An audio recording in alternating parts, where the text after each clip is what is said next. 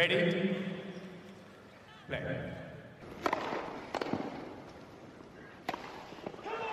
Merhabalar, Raket Servisi hoş geldiniz. Ben Gökalp. Ben Anıl, merhaba. Herkese merhabalar. Fantastik bir e, yarı final, kadınlar yarı final gününün e, ardından canlı yayında beraberiz. Evet, yarı finalleri konuşalım. Böyle heyecanla yarınki yarı finallerle ilgili tahminlerde bulunalım. Taktik maktik derken yayına Son girmemize dakika. 10 dakika kala Nadal'ın turnuvadan çekildiği haberini duyduk. Evet, Elçin de 41 kalple selamlar herkese demiş. Merhabalar Evet. Elçin, hoş geldin. Gerçekten açıklamanın zamanlaması manidar Evet. Bizim açımızdan. Yani bizim için Sanki- tabii. Evet. Hani e, sonradan dinleyecek, izleyecek olanlar olursa yayına başlamamıza gerçekten çok yakın oldu. Biz de biraz şoktayız. Tabii bekliyorduk biraz ama çok da bilmiyorum ben sen bekliyor muydun? Ben yüzde seksen oynar diyordum. Ben e, yani Nadal'ın bir maça çıkmama olasılığını çok düşük görüyorum genel olarak savaşçı ruhundan dolayı. Zaten maç içerisinde çekilmekten de ne kadar nefret ettiğini basın toplantısında söyledi. E, ama belli ki sıkıntı büyük ve hani daha öncesinde karnından ciddi sakatlıklar yaşadı ve acaba yine aynı bölge mi ve e, durumun ciddiyeti nedir? Şu anda tabii bilemiyoruz tam olarak. Fakat e, hani hem turnuva açısından hem de Nadal açısından gerçekten çok üzücü bir durum. Çünkü herkes heyecanla Nadal Djokovic finalini bekliyordu Çim'de.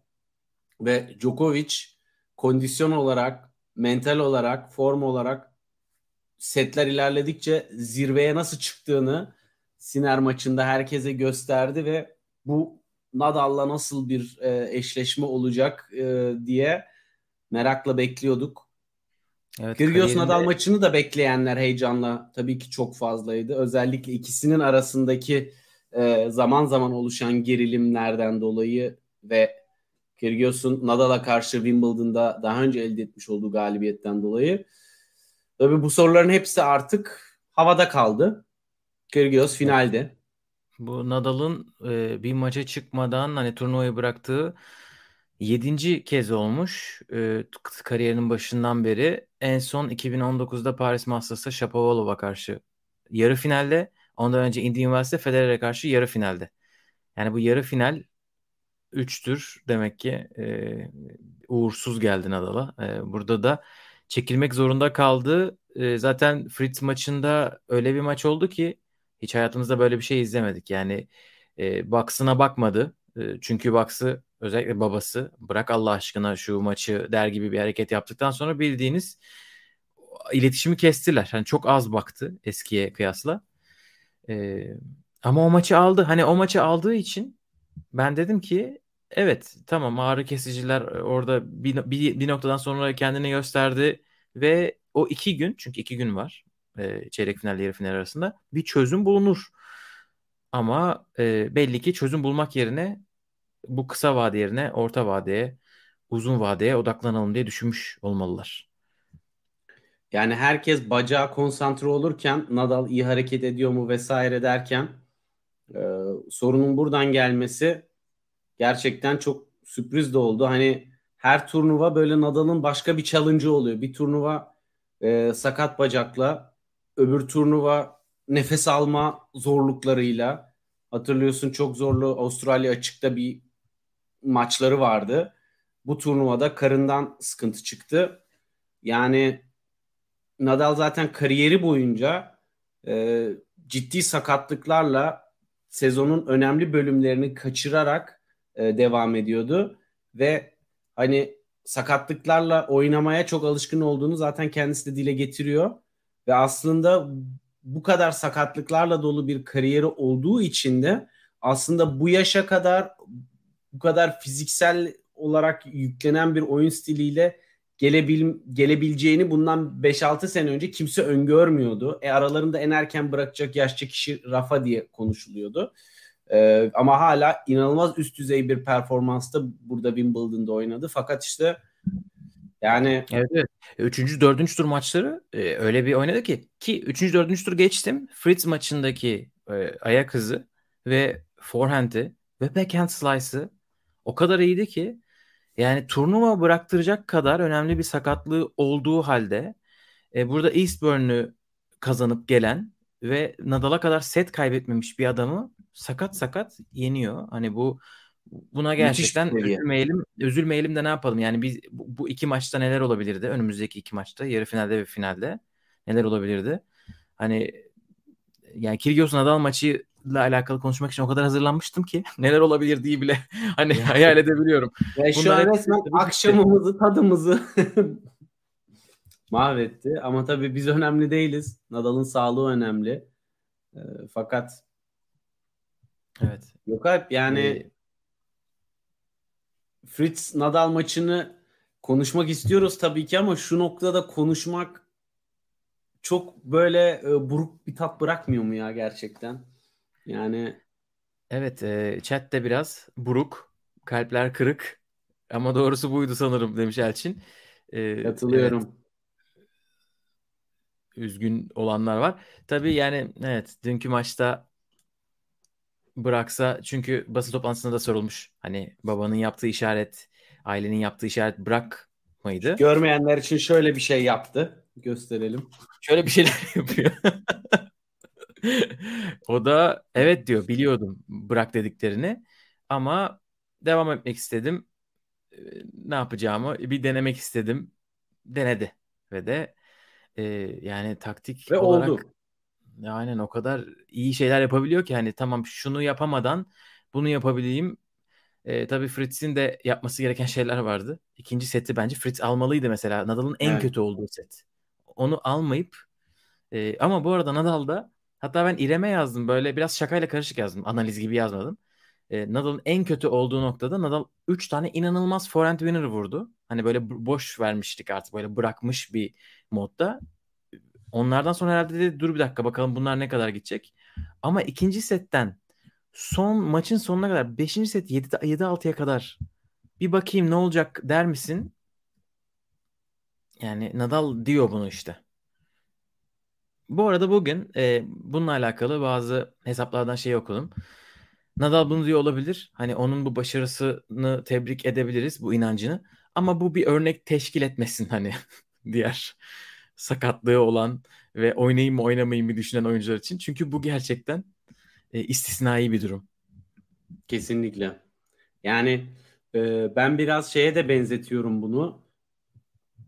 Federer'in geçen seneki Roland Garros'una gerçekten hani Köpfer maçında hani düşe kalka kör topal maçı kazandı ve Berettini maçına çıkabilecek dermanı yoktu e, fiziksel olarak hani öyle bir noktaya gelmiş ki belli ki yani o maçı çıkarsa bitti artık bitti. Ben benim tahminim Nadal da aynı şekilde hani bu yırtığla bir maça daha çıkarsam hani son maçım olur gibi bir düşünceye hakim olduğuna inanıyorum. Çünkü yani yoksa iki günde kurtarılır mı kurtarılmaz mı orası çok kısa vadede e, bir ağrı kes yani şey hani kendisi de dedi orada e, doktor ne yapacak dedi. E, bana verip verebildikleri ibuprofen dedi. Başka bir şey yok zaten yani karın kası yırtığına anlık tedavi olarak hani bu bir kramp değil ki masaj yapasın jel süresin ya yırtık bu. Ve e, hani ne kadar ayakta siniri uyuşturmak başka bir şey. Yırtık bir kasın daha da üzerine gitmek başka bir şey. Hani Nerede bu en kritik hani onu da söyleyelim tam olarak tekniksel. Yani servis atarken özellikle yırtık bir karın kasıyla servis atmak yani müthiş imkansıza yakın bir şey. Çünkü bütün vücudun esnekliğini ve topa gücü aktarması için o karın kaslarına çok ihtiyacınız var. Orada bir yırtık varsa vücut da sıçrayamıyor, dönemiyor da. Yani ve servis atmadan Wimbledon'da nereye ne yapıyorsun? Hani Evet ve anladığımız kadarıyla hani mı oynayacak biraz... devamlı? biraz ağrı kesiciyle falan oynayabiliyorsunuz ama çok büyük bir yırtığın daha da büyüme riski var. Ve yırtık büyüdükçe de onun tabii e, recovery'si zorlaşıyor ve sakat sakat. Özellikle ilerleyen yaşta çok daha uzun sürer. Aynen kemik zor kaynıyor yaşlanınca tövbe tövbe. Tam o moda geldik. Ee, gerçekten karın kası nereden çıktı? Ben ayak biliyordum demiş Mert. Ayak vardı, ayak bitti. Ayak gerçek anlamıyla bitti. O bitirildi. Ee, karın çıktı. Üçüncü tur maçında sanırım e, şey vardı. E, karın karnındaki bant vardı. Evet. Ve e, ya da dört. Bilmiyorum. Botik maçından sonra da olabilir. E, bir basın toplantısında sordular. Hani karnı ne durumda? Çünkü karnında bant gördük. Çünkü gazeteciler de tabii ki hemen görüyor ve merak ediyorlar. Ve orada bir şey varmış. Hani doğru bir soruymuş o. E, vücudumla ilgili şu anda konuşmak istemiyorum falan dedi. Nadal böyle deyince genelde orada bir sıkıntı oluyor. E, ve ne yazık ki buralara geldik. E, evet bakalım ne zaman geri dönecek? Amerika açığa yetişir mi? Demiş Balbazar. Yani o kadar şey değildir diye tahmin ediyorum ama Amerika hazırlık turnuvalarına yetişir inşallah. Yani çünkü anladığımız kadarıyla böyle kariyer bitirici bir şey değil. Çok kötü denk gelmiş yani bu sakatlık. Evet. Bu zamana denk gelmesi kötü oldu. Ben de Amerika açığa yetişeceğini düşünüyorum açıkçası. Özellikle arada şimdi uzun bir zaman var yani o tedavi süreci kasın tekrardan onarımı için. Ee, ama yani tabii ki bunların hepsi topluca bir zorluk oluyor. Yani ayağıma mı bakayım, karnıma mı bakayım, bileğime tabii. mi bakayım, kaburga stres kırığıma mı odaklanayım? Hani sorun bir değil ki ona odaklanıp tamamen onu çözesin. Hani o yüzden orada... Ama ayak geçti herhalde. Yani teker teker evet. hallede hallede gidiyorlar gibi. Bir de şöyle bir durum da var. 2009'da da bunu bugün çok okudum. Hani 2009'da Amerika açıkta da hani karnında çok büyük bir sıkıntı varken oynamış. Ee, ve Del Potro'ya zaten hezimetle kaybediyor. Evet. Ama birkaç ay sonra kariyerinin belki de en iyi sezonunu oynuyor. Üç evet. ayrı zeminde Grand Slam kazanıyor. Onun için hani karın o kadar e, belki ayak kadar diyelim e, onu Kesinlikle. rahatsız edecek bir şey değil gibi yani karnın en çok ön plana çıktığı durum servis ve hani Smaç. orayı kotaracak kadar bir şey e, bir noktaya gelirse turnuvayı çıkarabiliyor. Ha tabii evet. öncesinde e, Lever Cup Lever Cup sonrasında değil mi? Oraya katılır mı, katılmaz mı? Ve sonrası muhtemelen yine e, boşlukla geçer. Nadal bu sene de zaten çok aralıklarla turnuvalara katıldı. Hani zaten Grand Slam asıl şeyler, asıl olayları. Gitgide seyreliyor e, oynadığı turnuvalar. O yüzden Nadal'ı şu anda hala izliyor olabilmek her geçen gün değerini arttırıyor. Öbür taraftan sadece ondan bir yaş küçük e, Novak Djokovic bence atletik olarak böyle hayatının zirvesinde filan. Yani Evet. Neler bir neler oraya gitmeden önce e, dünkü maçla alakalı çünkü sen de şey söyledin. Onu konuşalım bence. E, Nadal bahsini yavaş yavaş kapamadan. E, ne yazık ki burada güncelleyebilir bir... miyiz Gökalp? Evet yani ne yazık ki burada bir refresh yapayım diyecektim ama belki de resmi resmi de evet. gelmiş. Resmi ee, geldi. Kesin bilgi. Burada e, Nadal'ın servisi ne kadar zorlandığını ve hızının ne kadar düştüğünü gördük ikinci sette zaten çok fazla servis 10 kilometre düşmüş ortalama hızı. Değil mi? 180'den 170'e düşmüş maç. Yani maç toplam maç ortalaması. Ha, evet ikinci set acayip düşüktü. Ee, belki 20-25'tir. Ee, atmayayım kafadan ama e, zaten gözle görülebilecek bir düşüş vardı. Zaten çok da servis kırdırdı. Hani onu maça bağlayan mü- müthiş return vurdu. Yani acayip return vurdu ve Taylor Fritz e, ne kadar kaç servis kırdırmıştı bilmiyorum bu maça kadar bu maçta bir 30-35 defa servis kırdırdı. Hani Nadal öyle bir performans. Ee, bundan önce Botik maçı e, o da orada da çok iyiydi. Gerçi Botik çok, Fritz çok kadar iyi değil tabii ki. Aynen. E, Taylor Fritz de tabii dağılmış dün maçtan sonra. İlk defa bir maçtan sonra ağlamak istedim demiş. Hani bu kariyerimde aldığım en kötü mağlubiyet. Çünkü Djokovic maçı akla geliyor tabii ki. Ee, ama Djokovic maçında setlerde önde değildi Taylor Fritz. Hani 2-0'dan evet. geri gelmişti sakatlıktan dolayı. 2-2 olmuştu. Hani orada maçı götürürken 5. sette kaybetti. Burada hem elindeki maç kaçıyor hem karşısındaki adamın sakat olduğu çok belli. Servis hızı falan düşüyor. Ona rağmen Nadal öyle taktiksel değişiklikler yaptı ki Fritz bir türlü cevap işte, bulamadı. Özellikle backhand'ine sonra... slice'lar. O noktadan sonra iş biraz da akıl oyunlarına dönüyor. Çünkü Nadal'ın sakatlığına Taylor Fritz'i etkilememesi mümkün değil. Yani bu adam şu anda sakat. Neye odaklanmam lazım? Sakat adama yenilirsem ne olur? Sakat adamı yenersem anca sakat adamı yenmiş olacağım. Kafada o kadar çok şey dönüyor ki e, yani aslında çok da hafife alınabilecek bir durum da değil o anda Taylor'ın yaşadıkları. E, bu biraz şeye benziyor e, McEnroe Landell maçı biraz nostaljik olacak ama böyle herkesin kesinlikle McEnroe'yu e, mutlak favori gördüğü, karşıda bir tane genç adamın geldiği ve McEnroe kitabında e, dediğinde işte maçı kazanırsam ya zaten anca çömezi yendi, yenilirsem ama ulan çömeze yenildi gibisinden bir e, iki tara ikileme dayalı bir e, mental baskıyla e, karşılaşınca e, bunun faydadan çok zararı oluyor karşıdaki rakibin. Ki zaten Landal'ın sonradan ne kadar efsanevi bir isim olduğu da ortaya çıktı. Ama hani Taylor Fritz'in de yine geçen tam bir sene önce ameliyat olmuştu ve şu an geldiği nokta. Yani Taylor Fritz'e her turnuva bir kez daha şapka çıkarıyorum ben. Müthiş geri döndü ve e, hakikaten özellikle hızlı zeminlerde forehand ve servis etkinliğiyle çok çok çok ön plana çıkmayı başardı ve iyi gününde herkesi yenebilecek seviyede. Ben backhand'ini de çok seviyorum Taylor Fritz'in. Evet. Acayip stilleri var. Her türlü backhand vurabiliyor. Ee, ama ben sana katılıyorum. Te- bence Taylor Fritz de Yannick Sinner'de bambaşka açılardan kafada kaybettiler maçlarını. Yani evet. psikolojik yani psikolojik şeyde kazanıyor. Bu çok büyük adamlar. Zaten bunların çok örneği yok. Onun için onların bir grubu yok yani.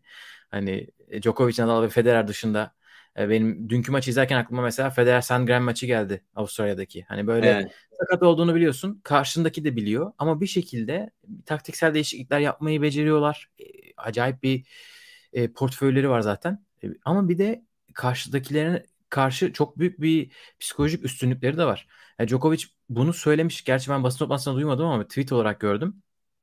E, şey demiş Sinir, Sinir'in maç başında kaybedecek hiçbir şey yoktu ama 2-0 öndeyken kaybedecek çok şey vardı ve ben çok de bunu biliyordum. Bir bakış açısı. Yani bu nasıl bir bakış açısıdır?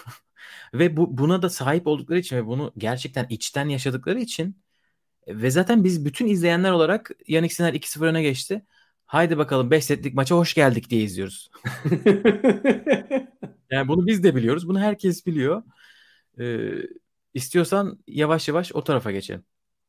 Evet yani e, özellikle hem Taylor Fritz hem Yannick Sinner hem de Grand Slam'ler haricinde artık 5 e, setlik maçlar kalmamasının bu oyuncular üzerinde yarattığı baskının etkisinin de ne kadar yüksek olduğunu e, gösteriyor. Çünkü 3 e, setlik maçta Djokovic'e karşı ilk seti alsa Sinner eyvah ilk seti kazandım şimdi kazanamazsam ne olur psikolojisine girmez.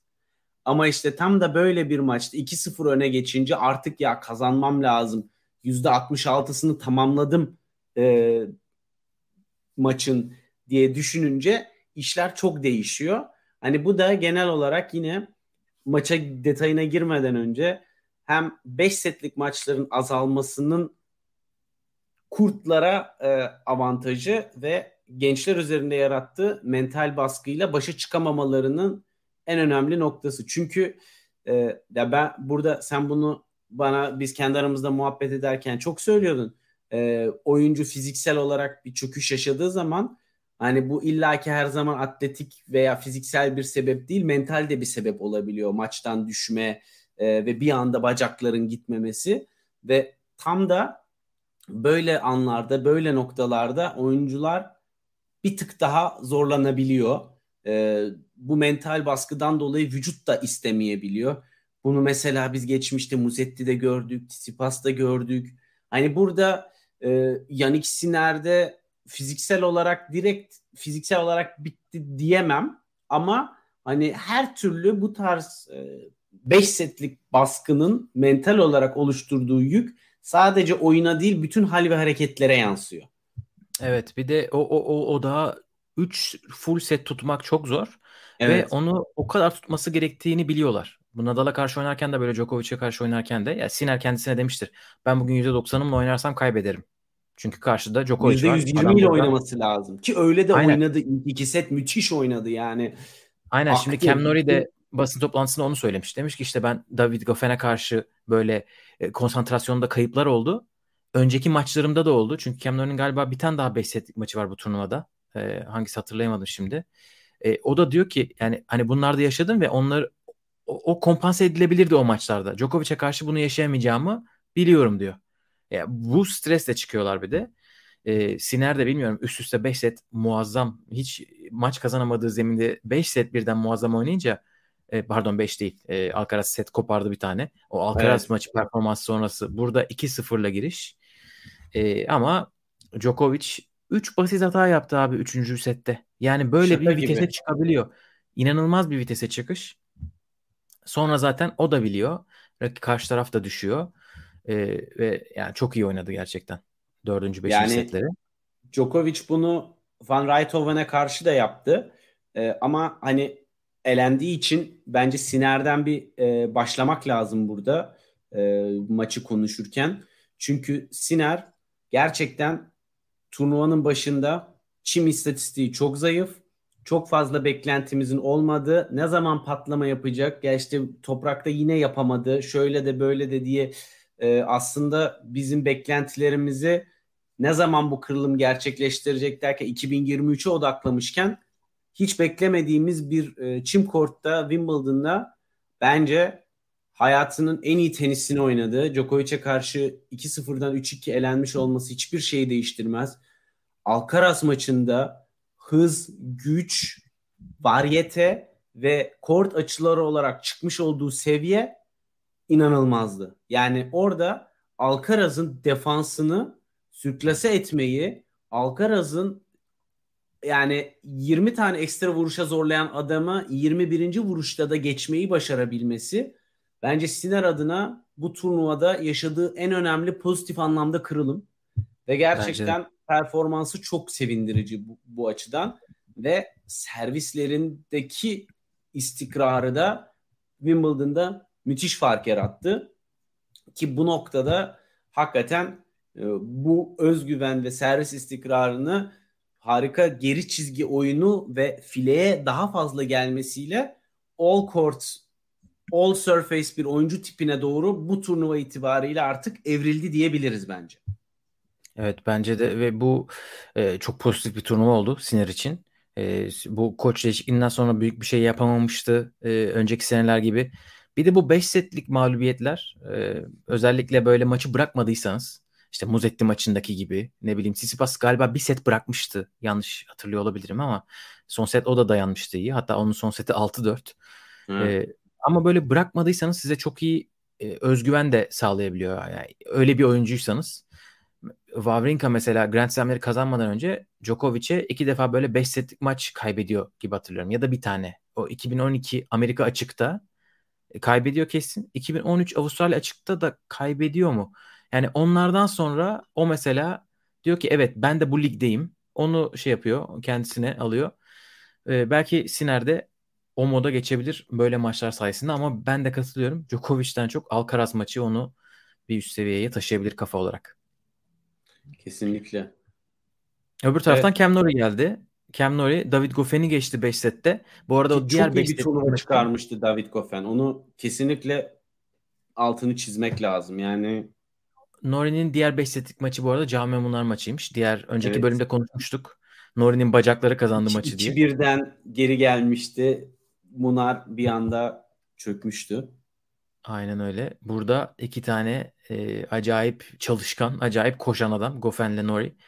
E, son set 7-5 kazanmış Nori ve seyircinin desteğini arkamda acayip hissettim. Özellikle e, dördüncü sette 4-3'ten itibaren diyor. Ondan önce David öyle bir oynadı ki hani seyirciyi de susturdu. Ondan sonra ben de onları dahil etmeyi başardım. Diyorlar işte E, Kate ile William da seni izledi. Merkezden Court 1'e geldiler. E, fark ettin mi? E, neden başta merkeze gittiler deseymiş keşke. Öyle dememiş. ne işleri var orada ya? ben burada oynarken bir kez benim maçım neden merkezde değil? Yok demiş ki maç sırasında görmedim ama sonradan gördüm ve çok mutlu oldum. Onları görmek de çok iyi demiş. Djokovic Ama karşısında... hakikaten Nori'yi çeyrekte merkeze koymamaları ona hani Murray'e olan e, inançlarının yarısı kadar bile inanmadıklarını gösteriyor. Ya onlar da şaşkın. Allah Allah bu adam nasıl yarıya çıktı diye. Hani Nori'de şundan bahsetmiştik. İyi bir kurası var. Onun yolu açık. Hani bu turnuvada çeyreğe çıkabil yani bir turnuvada çeyreğe çıkacaksa Grand Slam'de burada çıkacaktır dedik.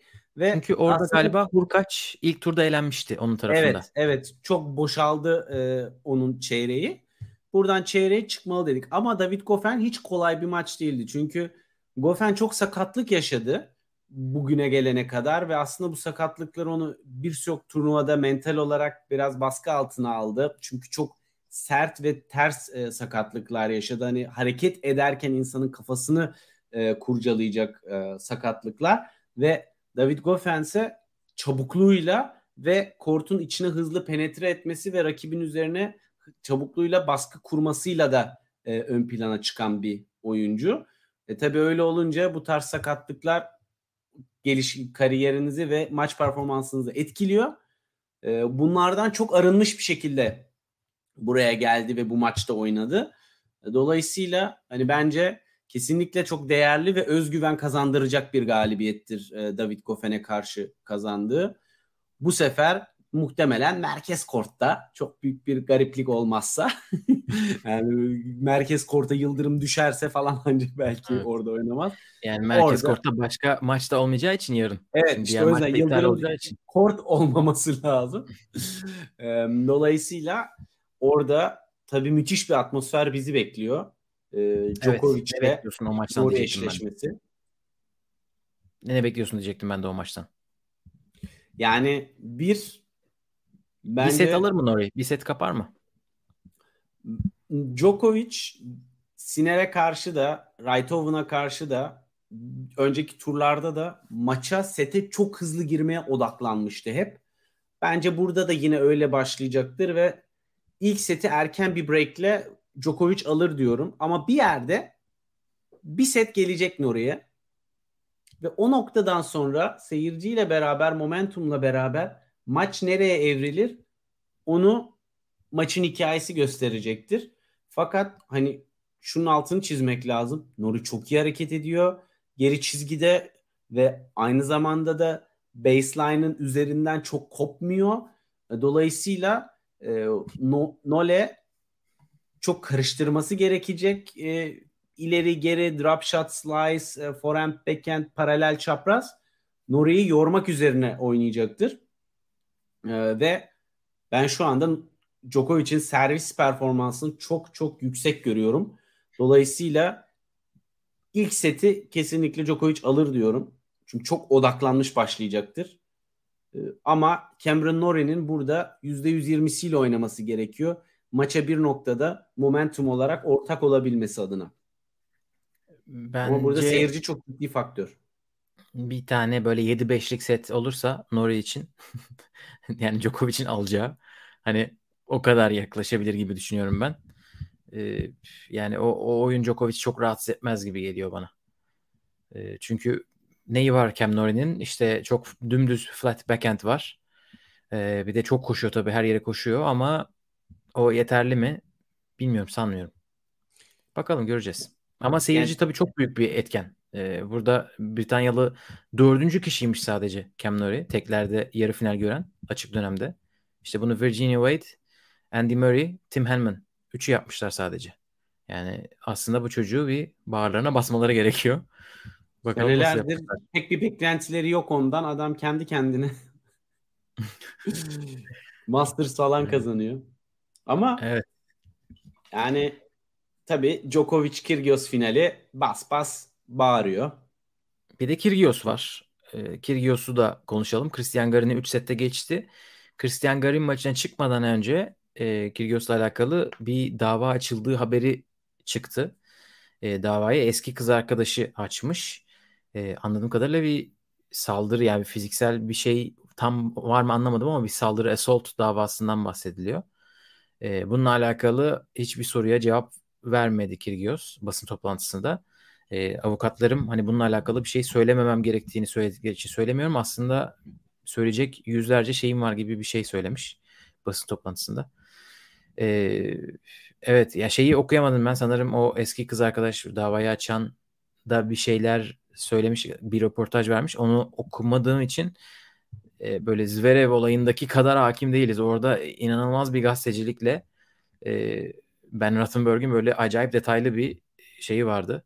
E, çalışması vardı Zverev olaylarında. Burası biraz daha yeniyiz yani bu daha yeni çıktı bu haber. Malzeme çok yok.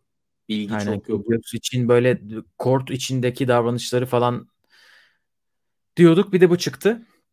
Yani çok aşırı şaşırtıcı değil tabii. Çünkü insanlar bu eski kız arkadaşın Instagram'da geçen sene yaptığı paylaşımları görmüşler.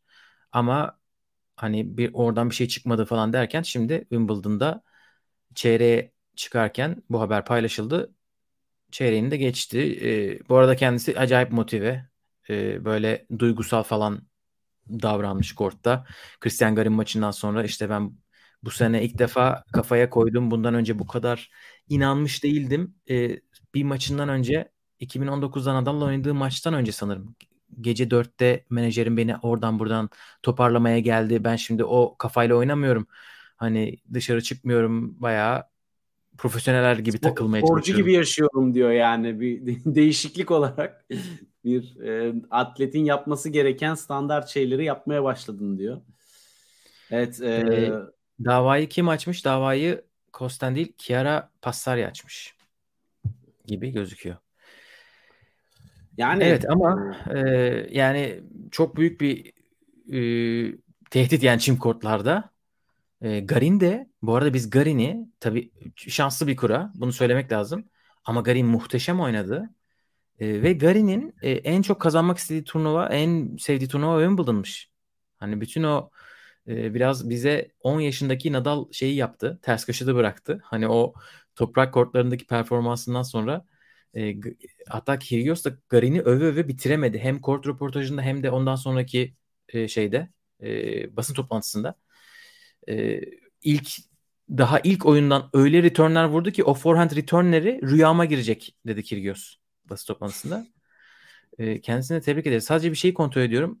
Geçen sene de burada iyi bir performansı var mıydı? Evet geçen sene dördüncü tur görmüş Garin. Hani bu zaman Tabii bu sene burada e, Beretti'nin çekilmesi onun yolunu açtı. Ama gerçekten o fırsatı sonuna kadar kullandı. Evet o fırsatı kullanmak kolay değil. Dört maç evet. bir de arka arkaya iki sene ikinci hafta yapıyor Wimbledon'da. Bravo Ki Christian Garin. Kendisi tamamen e, onu izleyenlerin gözünde bir toprak oyuncusu ve toprak oyunu da oynuyor esasında genel olarak. Hani çok ya servis burada çok iyi adapte etmiş. Ama... Evet. Aynen servis voley yoktu. Ama Bak, en azından e, daha şey atak şey... bir oyunu var toprak oyununa göre burada. Evet. Evet evet bayağı forehandler acayip atak. Üçüncü set tiebreak'te hatta 5-5'e geliyor maç. Ve Garin çok acayip az farklı bir sayı kaçırıyor. Vuruş kaçırıyor. Ve hani kafayı yiyor. Orada büyük ihtimalle inanmış maçın döneceğine. Çünkü bir önceki maçı 2-0'dan çevirdi diye hatırlıyorum. Diminor'a karşı. Yine bir Avustralyalı. Yine 2-0 geride. Ha tamam ben buradan çeviririm diye düşünmüştür. İnanmış yani. Ama Kyrgios orada maçı kapamayı bildi. Sessiz maçlarından biriydi. O e, Nakashima maçı gibi. Zaten e, Kyrgios'un performansı bir yana bu yaptığı yarattığı dramlar diyeyim böyle genele e, genellemek gerekirse yarattığı dramların çoğu maçta geriye düşünce oluyor ve e, önce kendi kendine konuşmaya başlıyor. Sonra hakemle konuşmaya başlıyor. Sonra seyirciye sataşıyor. En sonunda baktı o da çare olmuyor. Rakibe sataşmaya başlıyor. E, ve hani Garin'e karşı muhtemelen set geriye düşmemesi de burada bir etken olmuştur. Ama yani şunu söylemek lazım. Ee, çeyre, e, üçüncü tur maçında değil mi? Ben üçüncü turu izledim. Tsitsipas e, Kyrgios maçından sonra işte, röportajda da sordular. Senin oyunun en çok Grand Slam kazanma olasılığı olan yere Wimbledon'da uygun diyorlar. Yani bu konuda ne düşünüyorsun bu sene için? Çok bir cevap veremedi orada. Vermek istemedi. Yani böyle bir o evet ben kazanmak istiyorumun e, beklentisine ve onu böyle yüksek sesle dillendirmekten orada böyle çekinen böyle çok yuvarlak bir cevap vermişti. Turlar ilerledikçe özgüveni artıp evet ya ben burada bir şeyler yapmak istiyorum. O da konsantreyim bunu kabul etmeye başladı. Tabii ki şey yine ön plana çıkarıyor demeçlerinde. İşte ben koç kullanmıyorum. İşte e, koçum yok pardon sigara gibi. E, koçum yok ve hani böyle de devam edeceğim. Hani yine onu tabii ön plana çıkarıyor yani cebinde sürekli hani bir bahaneyi yine hazır tutuyor ama daha ciddi ve daha inanmış bir şekilde ilerliyor buralar. Hani artık öyle bir noktaya geldim ki şaklabanlığın bir alemi yok. Yüzdüm yüzdüm kuyruğuna geldim düşe kalka. Dur bir şurada bir bakayım be bir şey oluyor mu diye. Ama tabii yani ben hal ve hareketlerini hani bilmiyorum kaç kere konuştuk. Yani ATP'nin de ITF'in de WTA'nin de bu tarz hareketleri bu kadar ucuz ve basit cezalarla e, geçiştirmesi çok çok yanlış. Yani aldığı ceza ne kadardı? 10 bin miydi? 10, 10 evet. bin pound sanırım gibi bir e, ceza aldı. Hani tamamen sembolik bir şey. Çünkü yani şu anda finale çıktı ve hani finalde alacağı para 1 milyon pound. yani hani cezanın tutarlılığı açısından müthiş saçma. Evet finale o, çıktı. Yani kolay bir laf değil. Gibi. Acayip bir şey. 2015'ten beri bu adam çeyrek finale falan çıkamıyordu. Arka arkaya böyle ilk haftada maçlar kaybediyordu. Şimdi büyük ihtimalle Djokovic ile finalde oynayacak. O da çok ilginç bir hikaye. Çünkü Kyrgios senelerdir nasıl Djokovic'e yenilmediğini, nasıl onu her oynadıklarında yendiğini e, her fırsatta söylemeye çalışıyor. Şimdi Hadi bakalım. Geliyor. Aynen şimdi bakalım Djokovic'in e, ruhani bir buhranda olmadığı bir senedeyiz. 2017 e, Şubat Mart aylarında değiliz. Çünkü o Golden zaman iki defa oynadılar. Career Grand Slam baskıları da yok. Akıyor. Hayır Şu onları an... geçti. O zaman Kyrgios'un Djokovic'i yendiği zaman Djokovic Pepe Imaz'la e, böyle yogaya falan gidiyor. Hani böyle en kötü zamanı. Hani hayranları o zamanı bilir. O, o unutmak istedikleri bir 7-8 ay var. Karanlık dönem. Karanlık dönem. O zaman Kyrgios oynamıştı iki defa Djokovic'le. Ve bunu da bayağı dilinden düşürmedi. Şimdi finalde oynarlarsa o da e, ilginç bir karşılaşma olur. Çim'de de bu arada Kyrgios ne zaman nerede oynamak istersin Djokovic'le bir daha deseler burayı seçerdi Çim'de bence. Çim seçerdi. Ama ilk haftayı seçerdi. Şimdi tabii biraz daha ralliye girecek. Ee, ve rallide öyle ya da böyle Kyrgios'un kırılganlık yaşayacağı noktalar olacaktır. Djokovic de bir affetmez yani. Hani ama tabii ki tabii ben bu arada ben Nadal yarın çıksaydı maça ben Nadal'ın geçeceğini düşünüyordum. Ben yani emin değildim. Yani, yani fiziksel olarak da sıkıntısı olduğu için de ilave emin değildim. Hani fit olsa ben de Yok ben Çünkü... maça çıksa zaten o maçlık maç fitliği vardır diye onu varsayıp Nadal'ı ben final favorisi olarak görüyordum. Yani çok ilginç bir final olabilir. Dram, kan, ter, gözyaşı her şey olabilir. Özellikle Djokovic'in böyle bazen bir servis oyununda bir sekanslar düşüyor. Hani bu sene Wimbledon'da bunu çok görmedik ama yine gördük. Özellikle tam da bundan dolayı zaten set kaybediyor. Çünkü bol bol set kaybetti Djokovic ve bunda tabii ki servisini kırdırdığı sekansların kendi rakibinden ziyade kendi servis oyunun düşmesiyle alakalı olmasından dolayı. Ya o yüzden e, Kyrgios istikrarlı servislerini sürdürürse Djokovic'e karşı çok ilginç bir maç bizi bekleyebilir ki Aynen. Ama orada psikolojik faktör bence çok devreye girecek ve Kyrgios o finalin ağırlığını kaldırmakta biraz zorlanacak. Yani Tsitsipas'la oynadıkları maçın ilk tiebreak'inde eli titredi. Hani birinci setin tiebreak'i Wimbledon finali. 8-7-40-15'te gelsin servis atsın Djokovic'e karşı. Seda demiş ki olası final maçını kimse kazanmasın istiyorum. O zaman bu yorumun üstüne, üstüne ben de diyorum ki kadınlar tarafına geçelim. Ne dersin? Valla orada buradaki dramın aksine çok güzel de hikayeler var. Ee, Biraz pozitif. Oraya pozitif. Kadınlara Biraz geçelim. Pozitif evet kadınlarda bugün Yelena Rybakina ve Ons Jabeur finale yükseldiler. Birisi Wimbledon'da şampiyon olacak artık bunlardan biri. Yelena Rybakina Simona Halep'i geçti. 6-3 6-3 tertemiz onun tarafından e, performans. Ons Jabeur bir set kaybetti ama Tatiana Maria'yı sürpriz yarı finalisti 6-2 3-6 6-1 ile geçti. Bunları konuşurken çeyrek finallere de değiniriz. Ee, ne taraftan başlayalım? İstiyorsan yukarıdan başlayalım. Rybakina finalde. Ya bunu e, tam böyle düşünüyordum ben. Ben Rottenberg ben böyle o tarz bir tweet hazırlarken iki dakika sonra gördüm Twitter'da ve üzüldüm. Ee, bir şey yazmış demiş işte pandemi arası olmadan önce en çok hani yükselişte olan Rybakina'ydı. Bu aranın en çok temposunu bozduğu isimlerden büyük biri büyük ihtimalle bir isim büyük ihtimalle. Gerçekten orada bıraktığı tempodan biraz geri döndü Rybakina. Acayip gidiyordu. Ee, bu hani Fransa açıkta geçen sene çeyrek yaptı. Öyle hatırlıyorum. Biz neden Fransa açık, neden Wimbledon değil derken geldi. Her şey zamanıylaymış. Bugün Halep'i geçti. 6-3 6-3 ile ilk set muazzam oynadı. İkinci set ikisi de kötü oynadılar. Halep daha kötü oynadı gibi düşünüyorum. Yani ara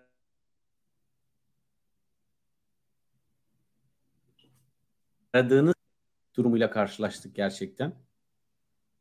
Ee, bir daha söyler misin pardon? Bağlantım mı biraz kötü? Biraz sıkıntı yaşıyor gibiyim ama yani e, e ben seni duyuyorum. Sen konuş. Halep'in Heh, tamam. Halep'in servisleri o kadar kötüydü ki yani e, Ribakina servis kırdırdığı zaman bile nasılsa geri kırarım kafasındaydı ve bu müthiş bir rahatlık kazandırdı ve oyununun akmasının önünde çok çok büyük bir e, pozitif etken oldu. Ama yani Ribakina müthiş hızlı, müthiş variyeteli, kortun içine giriyor. Aynı zamanda servisleri özellikle ilk sette kusursuza yakındı. Dolayısıyla Halep'in servisleri özellikle yani çift hata sayısı, ikinci servislerin ne kadar derinliğinin az olduğu falan görülünce sanki her tur rakiplerini sürklase eden Halep değilmişçesine bir anda maçın gidişatı daha en başından belli oldu. Dolayısıyla e, yani Ribakina çok ciddi hak ederek turnuvanın en büyük favorilerinden birini biraz kötü bir gününde yakalamanın da getirmiş olduğu etkiyle darma duman etti ve finale çıktı. Evet. Ama Halep de yarı finale gelene kadar harika oynadı. Şiir gibi oynadı ve hani böyle bütün maçlarında aslında böyle şey gibiydi biraz. Abartıyor muyum bilmiyorum ama e, Iga'nın böyle slam kazanma ranları gibiydi. Böyle eze eze eze eze geçip sembolik olarak finali hadi bitir de kupayı verelim tadında bir turnuva olacakmış gibi hissediyordum. Ama Ribakina o kadar önde, o kadar agresif ve o kadar az hatayla oynadı ki hani hem az hata, hem atak oyun, hem sert oyun, hem iyi servis yapacak bir şey kalmadı ki ikinci sette 2-1 geriye düşmüşken Halep hala uğraşıyordu ve geri kırdı. Ama sonra hemen ardından Ribakina da geri kırdı. Çünkü servisler bitmiş vaziyetteydi ki Wimbledon'da serviste sıkıntı varsa özellikle ikinci servis derin düşmüyorsa hiçbir şansın yok. Evet sanırım ilk Halep bir 3 çift hata yapıyor bir oyunda. Servis kırdırıyor. Sonra Rybakina 3 basit hata mı ne yapıyor? O da kırdırıyor. Ama Halep kırdırmaya devam edip Rybakina orada durunca Evet. maç orada bitti. E, Halep de çok iyi geliyordu. Rybakina da çok iyi geldi. Yani Evet. Tomljanovic maçı müthiş bir maç. Tomljanovic ilk set efsane oynadı. Zaten kendisi de demiştir hani ne kadar böyle devam edebilirim diye. Ki Tomljanovic zaten Korne maçından sonra da ben bu maçı kazanacağıma inanmıyordum dediği için ben Rybakina maçının bir yerinde zaten düşeceğini tahmin ediyordum. Hani Korne maçında kendisine şaşırmış ve devam etmiş. Rybakina'da da artık bir defa daha yapabilir miyim bunu? Orada olmadı ki çünkü çünkü Rybakina maça başladı mesela orada ikinci sette. Bir dakika ben geliyorum dedi. Ve e, acayip hareket edebiliyor. E, baseline'da sağdan sola, soldan sağa. E, droplara yetişiyor. Kendisi çok drop vuruyor. Öyle hani bir tane sert vuruş yapayım da başka hiçbir şey yapmayayım gibi bir stratejisi de yok. Yok. Ondan dolayı e, ama Halep mesela Tomljanovic'in yaptığı bir şeyi yapamadı bugün. Tomljanovic ilk sette çok iyi block return vurmuştu. Öyle de set geldi. E, değişik returnlar vurdu. Halep bildiğimiz e, o top spin'i vurmaya çalıştı. Rally'ye girip rally'de kazanmaya odaklandı ama Ama rally'ye giremedi işte. işte Rally'ye giremeyince e, orada o gelmiyor. Jabber öyle olmayacak. Jabber her türlü return'ü yapmaya bayılan bir arkadaşımız. O tarafa geçelim mi? Geçelim o tarafa. Orada da acayip hikayeler var.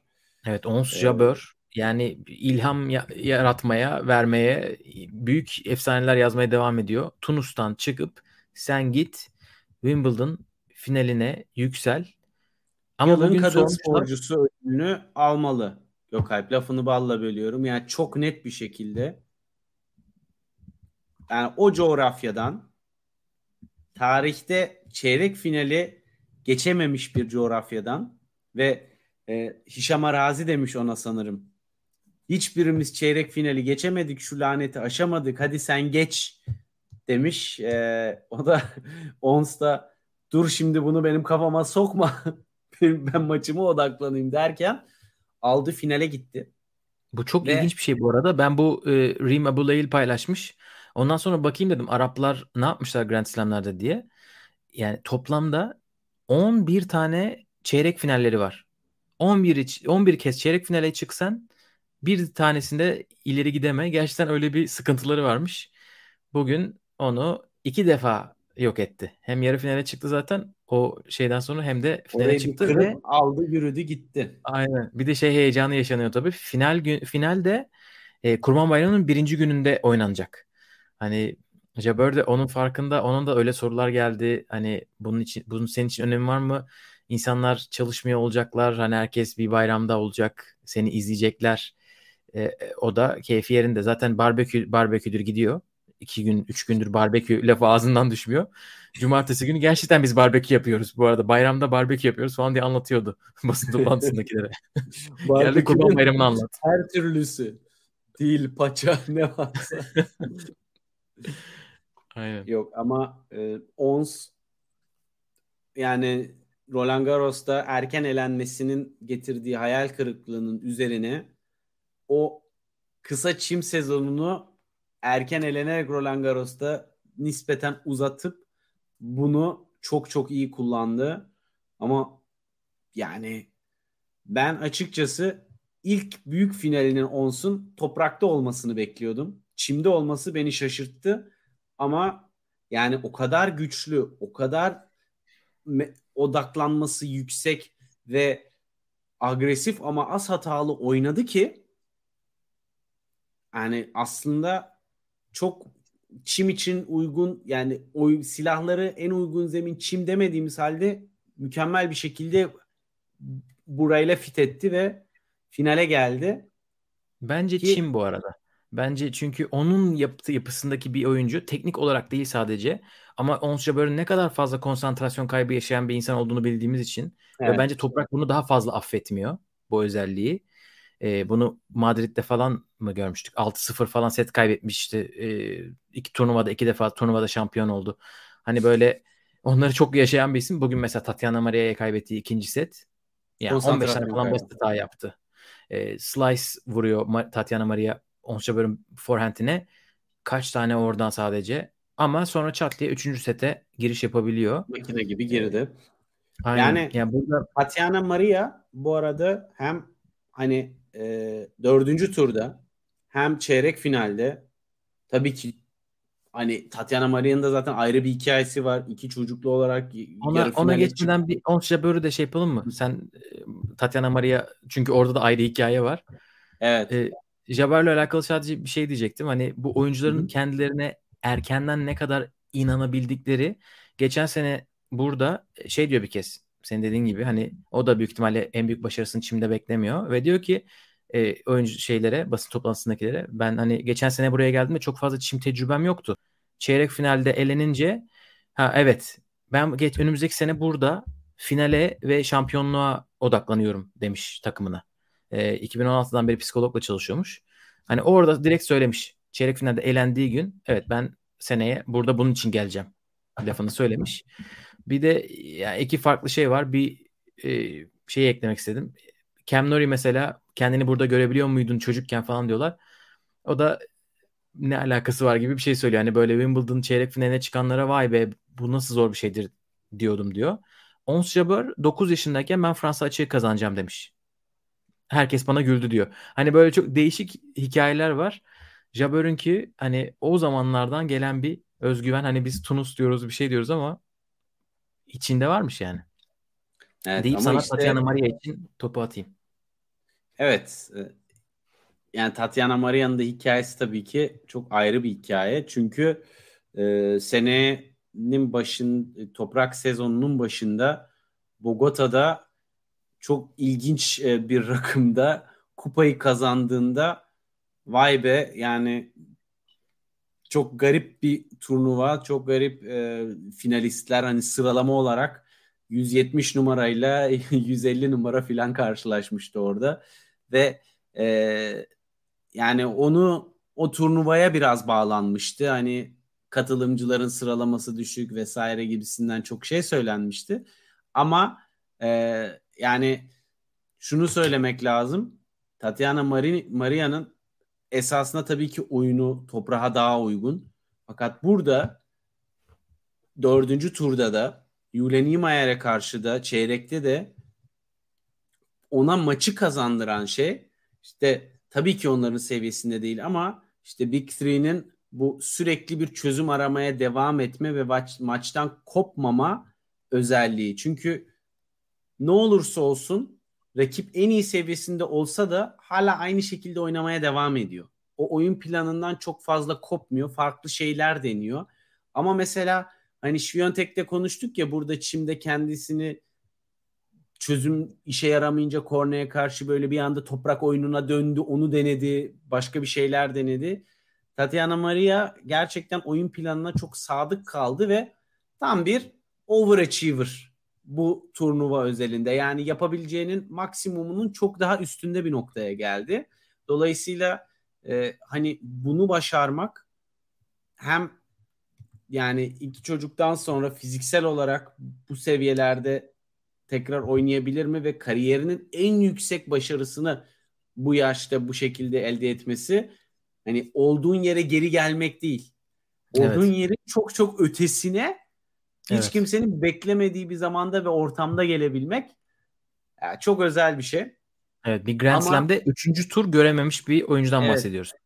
Ve işin ilginç tarafı şimdi burada puan olmamasından dolayı e, Yulia Nima'ya sanırım WTA e, 250'lerde ana tablo oynayacak seviyede ama Tatiana Maria yine ya WTA elemeleri ya da ITF turnuvalarında işte böyle şampiyonun 2000 dolar vergiler kesilince para kazandığı bir yere e, geri dönecek. Burada aldığı 500 bin pound'dan sonra. Ona bu soruyu sormuşlar. Çok pozitif güzel bir cevap vermiş. Hani ben e, Wimbledon'ın yarı finaline çıktım. Onun için pozitiflere odaklanıyorum. Bu, bu iki hafta benim için çok şey değiştirecek. e, gelecek için demiş. Hani burada sıralama puanı verilmiyor ama ben buranın bana kazandırdıklarına odaklanmak istiyorum demiş. Güzel bir bakış açısı. Bir de zaten şey demiş. Hani ben zaten buradan bağımsız ilk yüze girmeyi garantilemiştim. Onun için ilk yüze giriyorum. Hani o benim için çok güzel bir şey. İlk yüze iki çocukla girebilmek benim onun hedeflerinden biriymiş büyük ihtimalle. Direkt onu söylemiş. E, ama böyle e, birkaç iyi şeyle beraber yine yukarılara çıkabilir ama tabii ilk 70-60 geliyordu galiba onun için puan dağıtılsaydı. Tabii yani. bir 500 bin pound da gelecek Tatiana Maria'ya. Direkt tabii vergiler kesilmeden o 300 bin, 350 bini vardır. Allah bereket versin. Allah e, bolunu versin. İki çocuk hayat zor. Bu arada ben bunları Cenevre'de gördüm. E, şimdi e, annemle izledik maçı. Şeyi söylüyorum yani iki çocukla gelip böyle bu şeye ulaşmak zor değil mi falan. E, o da diyor ki hani iki, ikinci çocuğumdan sonra ben diyor kilo verdim ben yapabilir bence kadınlar bunu falan derken bir an şeye odaklandık. Yani hani fizikselden çok hayatı büyük ihtimalle idame ettirebilmek yani. Çünkü Cenevre'de onlar geldiklerinde e, büyük ihtimalle kayınvalidesi, eşi ki aynı zamanda koçu, iki çocuk bebek arabasıyla falan geziyorlar turnuvada. Yani bütün hepsini ayarlamak ve ülke ülke dolaşıyorlar bunlar bu şekilde. E, bu halde Wimbledon'ın yarı finalini görmek çok güzel iş gerçekten. Bol bol da konuşuldu zaten. E, Onsha böyle kankalarmış. Bunu bayağı gördük bu hafta. E, Barbecue Buddy işte kızının e, kızıyla çok oynuyormuş Ons Jabeur. Tatiana Maria'nın büyük kızıyla. E, ben hatta Cenevre'de onları kızı sürekli antrenman kortlarındaydı. Çünkü herkes bayılıyor. Kız çok tatlı ve çok güzel oynuyor. Ben de e, eşine yani, gidip dedim. Yeni gibi mi? Yani evet daha tatlı ve daha az hırslı gördüğümüz kadarıyla. Çünkü Samsung'un yeğeni sadece böyle yumruk sıkarken gördüğümüz için. E, bir de çok iyi tenis oynuyor. Ben de gidip şey demiştim. E, yani şu anda beni yener falan dedim. Sağ olun çok teşekkürler falan dedi adam. Meğer zaten biliyorlarmış yani tabii ki. Yani geleceğin slam şampiyonunu yetiştirmeye çalışıyoruz. E, Tatiana Maria öyle diyor. E, ben hani kızım ileride şampiyon olur diye ona örnek olmak için böyle oynuyorum falan. Bayağı kafalarında e, kızları Charlotte e, ileride buralara gelecek modundalar. Evet. Ee, başka burada çok güzel bir şey var mı? Maria Buskova, Yulia Niemeyer, Anisimova. Yani, Anisimova bence harika bir turnuva geçirdi. Ee, çok iyi bir Simona Halep'e karşı iyi bir gününde değil de yani yarı finaldeki Simona Halep'e karşı iyi gününde bir Anisimova'nın çok daha fazla şansı olabilirdi. Yani orada güne göre yani Simona Halep çok aktı. Ama e, ya Buskova'ya da Buskova'nın çok maçını izlemedim. Çok yorum yapmakta zorlanacağım. Bir de çok ufak e, Nimayer'e ekleyeyim. Gerçekten çok güçlü vuruyor ve e, adım adım bir sene içerisinde inanılmaz bir yükseliş yakaladı. Sıralama olarak, seviye olarak işte Mertler de yayınlarında bahsettiler Prag'da e, İpek'le ilk e, beraber çalışmaya başladıkları turnuvada Yulenima'ya eleme oynamıştı 25K seviyesinde. Bundan bir küsür sene önce. O turnuvayı elemelerden gelip kazanmıştı. Şimdi burada e, çeyrek finale kadar çıktı. Müthiş bir e, güç ve saldırı atak bir oyunu var ben izlerken çok keyif alıyorum bu tarz öne giden oyunları ve bir sene içerisinde bu gelişimi yaşayan bir sene sonra nerede olur sakatlık olmazsa merak ediyorum. Bence Almanlar için de Tatiana Maria'dan ziyade daha heyecanlandırıcı bir isim Julia Nima'ya çünkü daha yaşı genç oldukça ve Almanlar da e, Tatiana Maria, Julia Görges, Andrea Petkovic, Angelik Kerber dörtlüsüyle çok güzel bir ekol yakalamışlardı. Hepsi 34 yaşında ve artık son senelerini, son turnuvalarını oynuyorlar gibi görülürken genç birinin ortaya çıkması Almanlar için de çok heyecan verici. Çünkü onların da oldukça bütçeleri var ve yatırım yapacak oyuncu istiyorlar.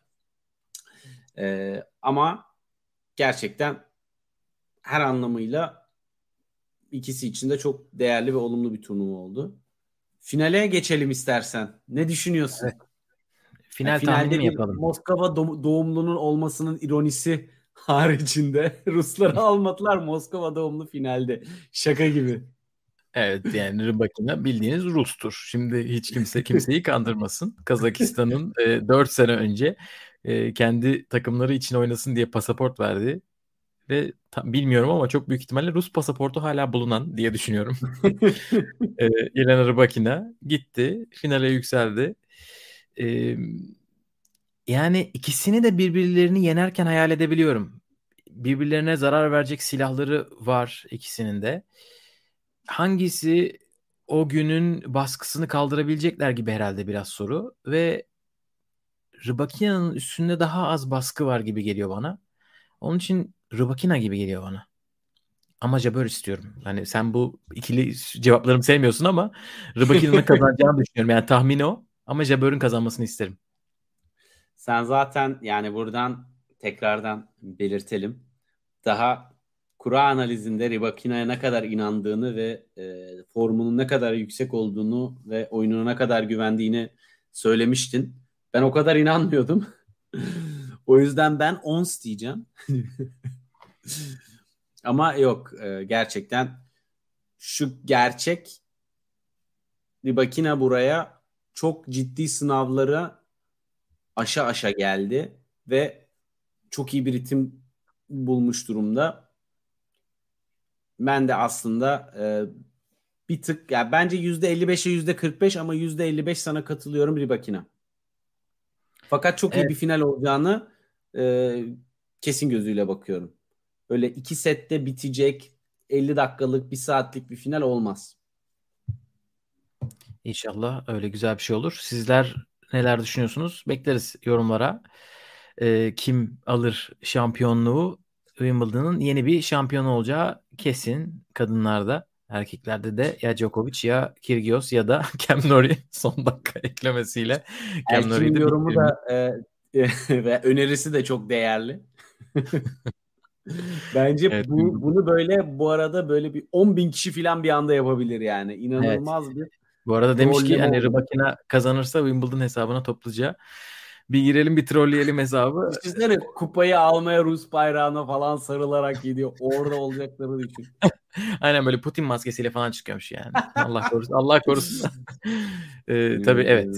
Şimdi, Ama onu, yani her şey olabilir şu anda ve e, Boris Johnson da artık tabii ki bu konuda yapacak bir şey kalmadı.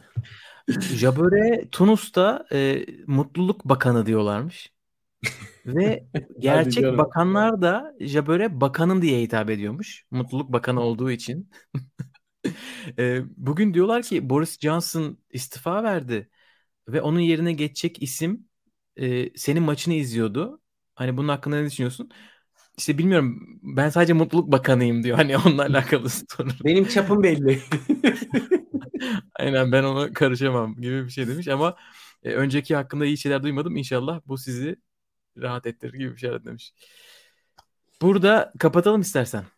Ya çok kısa e, soru geldiği için aralarda bence onu da bir kısaca söyleyelim. Dominik Team neden dönemiyor? Orada neler e, oluyor diye çok kısa sormuşlar. Yeni ee, kaybetmiş? Yok şu anda ya ilk seti kaybetti de ikinci sette yağmur arası verildi. Yarın oynanacak muhtemelen. Ama ilk galibiyetini elde etti çok uzun süre sonra. Fakat hani şunu söylemek lazım. Dominic Thiem'in e, bilek sakatlığı kolay geçebilecek türden bir bilek sakatlığı değil ve o bilek sakatlığıyla forehand topspin çok zor. E, dolayısıyla onu aşabilecek mi? Onu aşamadığı sürece ilk 50'ye karşı mücadele etmesi oldukça zor. Forehand çapraz rallilerinden çıkamayan hiçbir oyuncu ATP'de ilk 50'deki birine karşı mücadele edemez. Bir de çok e, pardon senin eklemek istediğin bir şey var mı team'e? Yoksa Yok, hayır. biz de Altuğ'a biz de başarılar dileyelim. Yarın Gerasimov'a karşı oynayacak. E, o da geçen sene bu turnuvayı kazanmıştı. Geçen hafta yarı finale yükseldi. O çok önemli bir momentum oldu. Uzun süredir bir maç kazanma istikrarı sıkıntısı vardı. Sevdiği en sevdiği zemine geldi. E, sert zeminde yine oynuyor ve oynamanın getirmiş olduğu mutluluk da var diye tahmin ediyorum. Turnuvayı da seviyor. E, umarım burada da yine çeyreğe çıktı. İki hafta üst üste Challenger'da çeyrek bizi alıştırdığı şeylerdi. Umarım yine devam eder.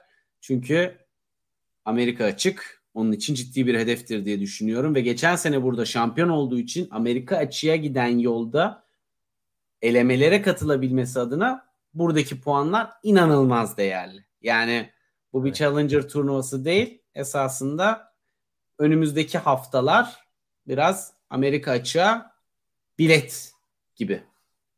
Aynen. Hazır bizimkilerden açılmışken diğer birkaç sonuç da var. Çok güzel haberler tabii. Ee, bir İlay, İlay Yörük 100 binlik turnuvada ana tabloya yükseldi. Ee, çok iyi başarı. Çok sert bir kurada elendi. Çok normal. 100 binliği seçmesi çok güzel bir strateji. Ee, oradan iki maç kazanıp e, ana tabloya çıkması Noskova'ya elendi. Yani Noskova zaten Roland Garros'ta izlemiştik. Neler yapabileceğini gördük. Raducanu ile yapmışlardı sanırım maç. Geçen senenin junior şampiyonu Roland Garros'ta. Hani zor bir kura zaten ama e, iyi tecrübe olmuştur. Pemra Porto'da şampiyon oldu 25 binlikte. Porto'yu Çok seviyoruz. Iyi. Ve biz bu e, burada konuştuk mu Çağla'yı? Konuşmadık sanırım. Yok. Çağla da geri dönüyor. Tabii ki bu en güzel haber. En en güzel evet, haber. Ve yani Çağla'nın bu konuda ilgili detaylı açıklamalarını e, merak edenler Mert'le Eda'nın yayınına katıldı Çağla. Orada detaylıca açıkladı. E, ileri gelecek planlarında bir an önce maçlara geri dönmek istiyor. Hem Letonya'da hem de Almanya'da bir turnuvada e, oynamak istediğini ve ilk iki hafta içerisinde hemen hedeflediğini söyledi. Bakalım turnuvalarda yer açılacak mı yoksa iki hafta sonra ilk turnuvasını oynayacak. Hak yerini buldu. 8 aylık bir e, süreç. Hak yerini buldu ama tabii bu arada eriyen puanlar, kaybedilen zaman.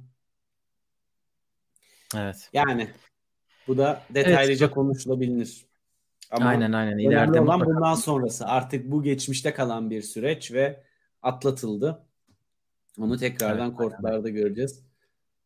İpek Öz WTA Challenger seviyesinde ana tabloda maç kazandı. Çok iyi bir maç kazandı. Ayla 25K'da eski seviyesine geri çıkışını sürdürürken önemli bir şekilde 25K'da ana tablo oynadı. Ee, güzel bir haftaydı Türk tenisi adına bence. Aynen aynen inşallah böyle devam eder. Bakalım e, böyle Grand Slam'ler izliyorken bir yandan onları takip ediyoruz. Evet sırada artık yarın erkekler yarı finali sonra da finaller var hafta sonu. Yarı finalleri diyemiyoruz finali var. Ne yazık ki aynen öyle. Geliyor, Tekrar finalde bekliyor. Bütün Nadal severlere geçmiş olsun. Nadal'a en büyük geçmiş olsun. İnşallah tekrar onu en yakın zamanda görürüz. Evet burada İyi. bitirelim Anıl istersen. Evet, tam da bir saati biraz geçmişken bitirebiliriz. Aynen. Çok teşekkürler yayına katıldığınız için. Bir sonraki bölüm görüşmek üzere. Hoşçakalın. Hoşçakalın.